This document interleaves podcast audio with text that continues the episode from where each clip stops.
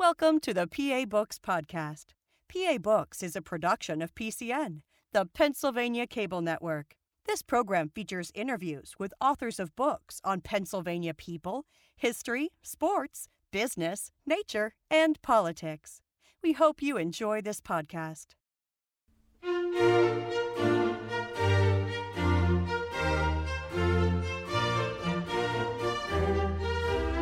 This week on PA Books, Karl J. Kuerner and Bruce Mowday, authors of Emotional Gettysburg. We're joined by Karl J. Kuerner and Bruce Mowday. They are the authors of the book Emotional Gettysburg. Gentlemen, thank you for joining me. Thank you, Phil. Thank you so much for having us here. This is great. Nice to be working with you again. Now, in the introduction of the book, you say that the book is all about emotions, and it's in the title as well. Why? What? What? Why was that the inspiration for the book? Bruce, I'll let you lead in with that.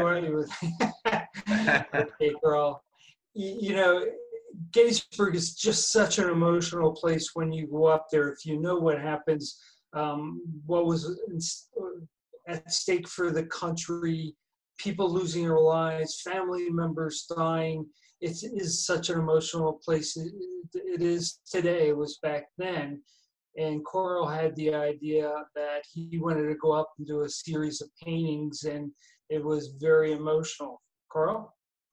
I feel that, uh, you know, I was up there as a kid, and of course, you don't realize, you know, what went on when you're nine or 10 years old or someone, but as an adult, you approach it in a whole different fashion, uh, seeing what's taken place over that many years, it can't help but stir some sort of uh, deep feelings, and and that's when I uh, approached Bruce about the of us uh, making a trip up there sometime and and uh, uh, kind of feeding off each other.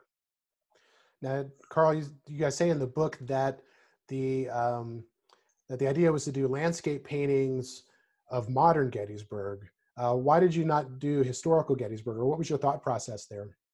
Well, I, I think uh, I wanted to approach the uh, book in peace, uh, without any uh, monuments or or, or sense uh, sense of violence. my thinking was as if the fellows who fought there back then would would approach it as if they would see it today and see it as in the purity as when they saw it and and have a feeling of uh, a sense of uh, calmness rather than this uh, this violence that took place. Phil, it's, it's sort of the legacy of the the soldiers and what they fought and what they sacrificed for you know, we had somebody who read read the book and said we've really redefined what Gettysburg is like, and, and you you we have the history in there, what happened and why, and just some of the emotional places and just some really the sad places that Karl really captured with his paintings. Now you mentioned that when Karl, when you approached Bruce about going there, uh, you talked about going to a place that was uh, significant for him. Uh, where where did you guys go? Well, we, uh, we were up there. Go ahead, Karl. Go ahead, Bruce. We were up there a couple times. Actually, the first time we went to Gettysburg was a couple years before we um, actually Karl's idea for the book. And I remember Karl saying, "Just take me places that meant something to me." And there was a couple I had offhand, and then Karl came up later and did his own exploration. But you know, I wanted to show Karl where the wheat field, where I had relatives that, that were wounded. Um, one of the places since I did the book, uh, J. Howard Wert's Gettysburg, which PCN was so great for doing that half hour show, but it was back at Culp's Hill where um, they used to hide runaway slaves and, and just the denseness. And we could imagine the soldiers, the Confederate soldiers, dying by themselves with comrades around, but not being able to see them. Um, you know, Pickett's charge. We could probably done a hundred. Karl could have probably done a hundred paintings of, of, very sacred places.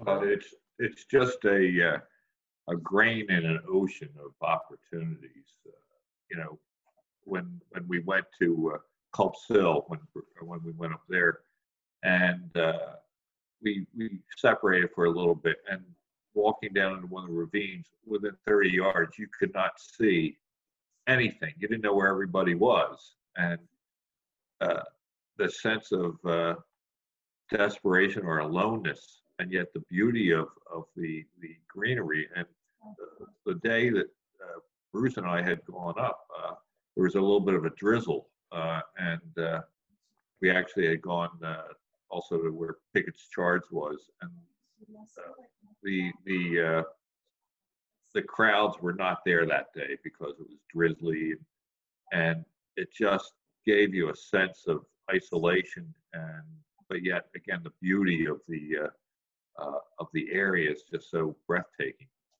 Well let's talk uh, about Phil, that. one more before we if, before we leave there if you look on back of uh, karl karl's background that is the painting of um, where Lee met the troops after Pickett's charge. It's in the background there. And we were riding back in the car, and um, we hadn't discussed the various, you know, Culp's Hill or some of the other places that we had visited that day, but way back, we both said this was the one spot that really meant something to us. That we really had a feeling that day that, that Karl felt great anger that he, he sure the Confederate troops felt because they lost so many of their brethren and brothers and friends. And I had not quite that anger, but I had sense a sadness, probably on the part of Robert E. Lee. Here he his troops were invisible. He loved them. He sent them out fully expecting them to win, and they were decimated. So I think I was probably one of the low points of Lee's, uh, you know, whole time in the Civil War, and, and we both came to that realization from that trip separately. Well, let's talk about that painting a little bit more. That's behind you there, Karl. Uh, yeah. Why did why did you pick those elements to represent the emotions that you that Bruce was just talking about?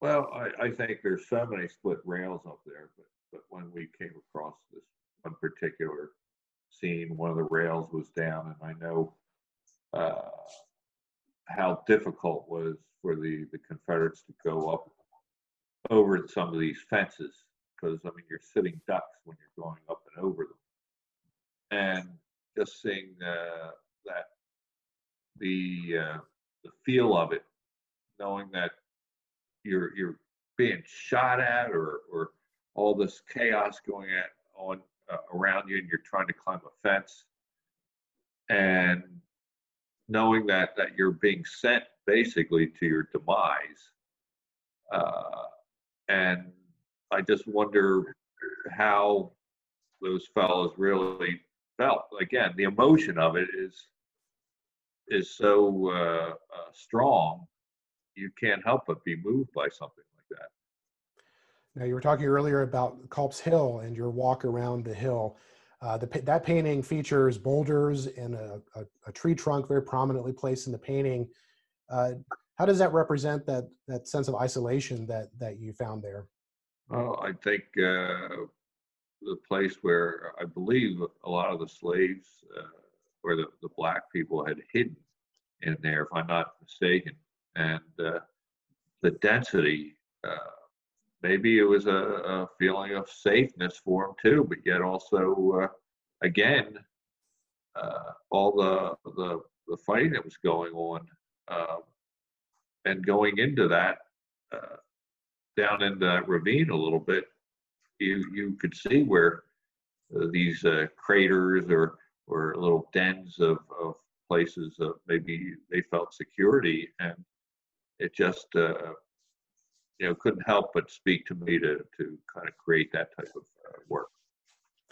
Phil, when we uh, went that day, um, Shay Allen was with us, and the three of us went down um, just over the side, there's a little tower there, observation tower, and we just went down over the side. And indeed, it was a place where some of the underground slaves were hidden before the Civil War started. But it literally took us like two minutes, and even though we went down together, it was so thick that we were separated and we couldn't see any, see each other. And we just uh, Karl was right. Was thinking, you know, if you were fighting, you came up, you get separated, and you're going to die there, you know, by yourself. It's great emotion. Now, another place that you mentioned was the wheat field. And uh, Karl, your painting there called Gettysburg in Winter that depicts the depicts that site. Uh, what did you see there when you when you visited? Well, um, Shay and I uh, had gone up there, and uh, over the holidays, and there was a little bit of a dusting of snow there. And uh, from what the time Bruce and I were there, and of course his uh, uh, relative that was wounded there, you know, provided a lot of uh, uh, emotion for him and a lot of information for me. And I, I felt looking at the the boulders there, it almost created uh, a lot of sadness that you know, with with so much almost hand to hand fighting, I do believe uh, there. Am I right, Bruce? Um, there, there, was the, the field went back and forth several times during the afternoon of July the second, and you know it was one of the places where a lot of casualties uh, took place. And I was so glad that Karl uh, picked that painting to, to include in the book because it did have something really meant to me as a lot of people that had relatives that fought and became casualties there. Now, one of the figures that's mentioned in that chapter is Robert Henri. Uh, Karl, who is he and what, what influence did he have on you? Well, Robert Henri uh, was from the famed Ashcan School, and uh, uh he uh, gone to the Academy of Fine Arts. He uh, uh, was born and raised in Cozad, Nebraska, and he had written a book in the early 20s titled The Art Spirit and uh, it's a book on philosophies of, of the creation, uh, uh, the, the, book about creation and, and the arts. And uh, again, putting uh, a phrase that you know you, the, the best work you'll do will only have uh, emotion, and if you add your imagination and create creativity to it, you know the the emotional part will just add uh, the icing on the cake. But you, you can't, I, I just don't think you can do a picture without having an emotional surge in it. So let's talk about how you created the paintings and wrote the essays. Did, uh, did were the paintings first, and then Bruce, did you write the essays in response to that, or did you write them simultaneously? What, what was that process? So, like? Phil, you're right that uh, Karl did the paintings, and I wanted him to take the lead because as you said, Karl is just such a great talent and his background with the Wyeths, I'm sure he'll talk about. And they have so much of that flavor of connecting with the land and the people and the emotion that I was not going to direct this book. This is going to be led by Karl's paintings. And so, you know, Karl came up with them. We, we talked a little bit about it. And what, what we did was he'd have a painting and I would ask him basically what you were asking now. Why did you do it? What was your motion? What was your take on it? And then I went back and, and uh, I've written several other books on Gettysburg, so I had a pretty good background on the history or knew where to find the information that we needed to to explain the paintings. And then I went and I did the essays to explain what happened, why it's important today, and to include Karl's thoughts. Karl, what what is your process like? Did you after you returned from Gettysburg, did you did you make any sketches at Gettysburg, or did you uh, come back with ideas? How how does that process work for you? Well, I, think you uh, when you go there, and uh, I you always have to just digest after a, little bit when you've been up there what what means something to you. But but I do a lot of something called thumbnail sketches very small little drawings for ideas. And uh, uh, Shay Allen, uh, who's uh, very close to me, uh, she did uh, take some reference photos, which I usually don't use, but it helped freeze an idea that helped me free up my imagination. So you're not you're not coming home and saying, "Oh, geez, what was that I saw?" but yet, a lot of the paintings were were sparked by uh, the drawings, and that can only lead to uh, a work of uh, creativity. That, that, not necessarily a photo can uh, can supply. So when you're on a site like Gettysburg, if you're at Little Round Top or any of the other sites there, uh, as a landscape artist, what is your unique perspective? Are you looking at colors and shapes and shadows? What are you What are you looking for? Uh, uh, again, I, I think when when I look at uh, something that, that sparks me, I think the very first thing I thought of uh, on any of the the paintings that I did were, the fellows that fought there. That uh, uh, there's there's one painting that that I did titled Heaven or Hell, and uh, it's done uh, with the only uh, part of the only monument that's up a little round top, and from the view, uh, using a, a, little artist license, you can see Devil's Den from uh, inside the monument, but also the staircase leading up to the uh, the, the viewing tower. And can you imagine what those fellows were going through it at that moment? And knowing that any breath they could take could be their last one, and and that just uh, that sparked me, and and uh, so then you run that by in your mind, like how would you approach this? So so the lighting uh, that you see, uh, it's well, you're sort of like God. You're a creator. You know, you're the one that's creating this for the viewer uh, to digest. Now, Bruce. I thought the um, yeah the heaven and hell uh, painting Karl just talked about was probably the most dramatic one in there, and it is the only one with the monument. And it, Karl just did. He talks about artistic license, and you know he he really held everything together and, and used that prerogative to make the painting so much you know come to the to alive to you and the painting that's on the cover of the book, he has two of uh, Lincoln, and one is kind of his shadow in front of the uh, witness tree. tree was actually there during Lincoln's Gettysburg Address. And I thought when Karl put that together, it was just great.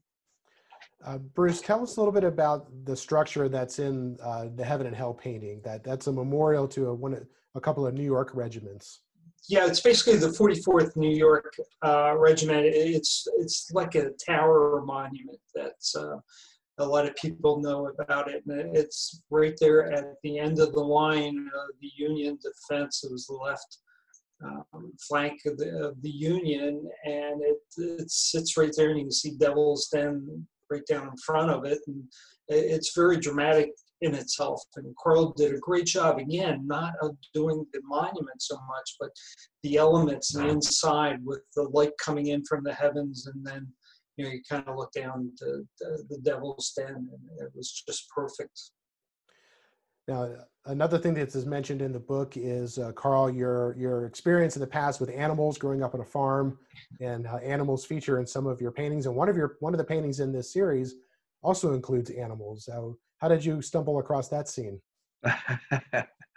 well, we we had uh, taken a uh, a bus tour around Gettysburg, and from that view, we uh, it was a double decker. We were on top of the that and looking down, and we passed by Culp's Hill or uh, Culp's Farm, I believe, and there were some uh, Black Angus there, and I thought, my God, you you cows won the lottery because 150 or so years ago, you wouldn't be here, you know. And I just, they were just so calmly living in the moment.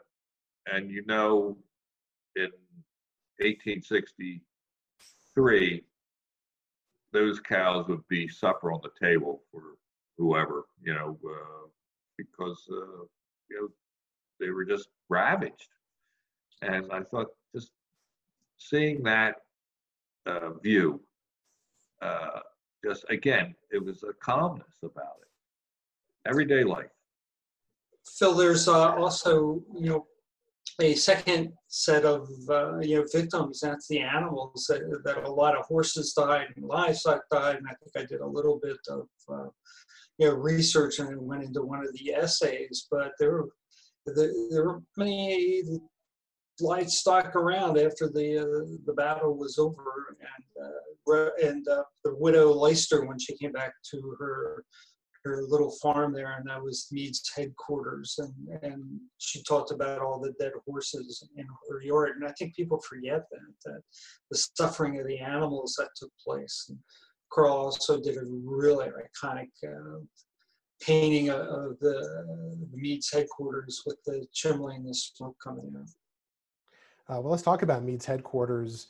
Uh, they, there was a council of war there on the night of July 2nd. Bruce, tell us that story. Yeah, it, Meade uh, gathered around his generals, and it was after, of course, the first two days. And uh, Meade had only been in charge of the uh, Union Army for a couple weeks, and he wanted to kind of get a sense of his generals if they wanted to, you know, stay and fight or if they wanted to retreat. And it was pretty important question. Meade had no intention of retreating. He was going to stay and fight it out, but he just wanted to see what his generals were like. And that's when they came up. They said, well, you know, Meade tried one flank one day and one flank the other. And we think he's going to come up the middle at us. And indeed, the next day, that was Pickett's charge. And they readjusted a, a little bit. So it was a great council of war. And uh, sure enough, right when Pickett's charge, when the cannonading started, uh, the Confederate fuses were a little long and the shells drove Meade out of the Leister house and about a mile or so down the road. But that was a pretty important structure, and that meeting was very important for a couple of reasons. The most important was that the Union generals they were going to stay and stick it out. They weren't going to retreat in the face of Lee this time. Now, Karl, your painting of that house includes a portion of the house, and it looks like it's snowing, and there's some black birds in the sky. Uh, where did that come from? Um, basically, one sentence: life goes on. Um, it was done uh, basically, you know, after everything had been gone, after after the soldiers left, and you know the, the widows moved back in, and just getting back somewhat to normal. That seeing the, the, the smoke coming out of the chimney, that, that just that there's life that it just still goes on. Nothing stays the same. Now you have uh, a painting of Abraham Lincoln, and it's a gray toned painting. Why, why did you choose those colors? Uh, basically, uh, uh we were at a uh, shop in Gettysburg, not far from the ice cream shop, and I came across this statue, and uh, it was very uh, pensive looking, and uh, I referred to that a little bit, and uh, just through the gray days of uh, the Civil War, you, I can't imagine how many times he had his hand up on his collar, looking down, and just deep in thought, wondering what you know what do i do next because you know nothing like this comes with a set of instructions you you live day by day phil also that gave us painting gave us a great chance to kind of look at what else was lincoln dealing with at the time civil war of course was the big thing right in front of him and the death and dying but he had matters in the states. He had foreign governments that were giving him issues. You know, he had the the treasury and balanced budgets and fights in Congress. So that gave us a little bit chance that pencil pencil Lincoln uh, painting that Karl did to kind of show there were other issues also weighing upon. Now, another painting that, that is in the book uh, features a chair. It's just a painting of a chair on, it looks like in a field. Uh, tell me the story of that painting. Uh, I had a cousin down in Tennessee that had a Civil War camp chair, and it was uh, how it ended up there. I don't know, but uh, I have it in my studio now, and it was used uh, during the uh, the camps, and I just again the simple things in life that maybe the average person would not necessarily uh, think twice about. But yet, seeing something like that amongst the everyday battles or, or plannings, and just it's just one little thing that maybe the viewer would not necessarily give a, a second thought to. And yet, it's something that, that was essential. um, Phil, yeah, also, if you take notice from the J. Howard, the, the collection, the things that were gathered from the dead soldiers there on the field, both north and south, what meant so much. They had photographs of their children or their family. They had a little game to play. They had a sewing kit. I mean, there's just these all these little treasures that that's all they had room that they could you know, could carry with them. And if uh, one of the officers had a little room for a camp chair, that was great. That was a luxury. Again, right. it's showing a different side of the uh, of the Civil War. Now, another painting that's featured there in another location is the railroad cut, which is doesn't get a lot of attention uh, compared to some of the other sites on the battlefield. But you have a painting there of railroad tracks kind of disappearing into the darkness, and there are wildfl- wildflowers. Uh, what was the significance of that site? I, I basically it was the, the flowers because the, the rails weren't in place during the battle. I believe it was just the cut, and uh, uh, again, uh, the the capacity to hold so many people in that railroad cut during a time of battle and being captured, and seeing uh, uh, the the calmness of that. Uh, there's so many places there. Uh, again, you know that that can move you, but going over you know the bridge, the cars going over the bridge, over the railroad, people don't necessarily think twice about it. And yet, when you stop and really take a a deep look and realize what took place, uh, it, it's something that, that just moves you as an artist anyway, whether you write or, or sculpt or whatever. Phil, you're, you're right that that part of the field usually doesn't get much attention. It was the first day of the battle. Um, that's when General Reynolds was killed uh, right near there. A lot of the Confederate prisoners actually ended up in Fort Delaware afterwards uh, the, the, Archer Brigade was captured near there. You had Barlow's Knoll, and of course Barlow was uh, wounded uh, severely in that section of the field. So it is an under kind of viewed section of the battle, but it, it, it played an important part. And, you know, the Confederates almost won the whole day when they pushed the Union through the town and back up to Cemetery Hill.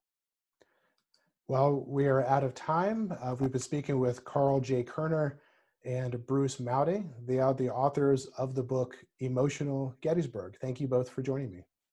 Phil, thank you. It's been a pleasure again. Thank you kindly. Uh, I have much appreciation. You've been listening to a podcast of PA Books, a production of PCN, the Pennsylvania Cable Network. Full episodes of PA Books, as well as other PCN programs, are available to stream with the PCN app. Visit PCNTV.com or the App Store for details.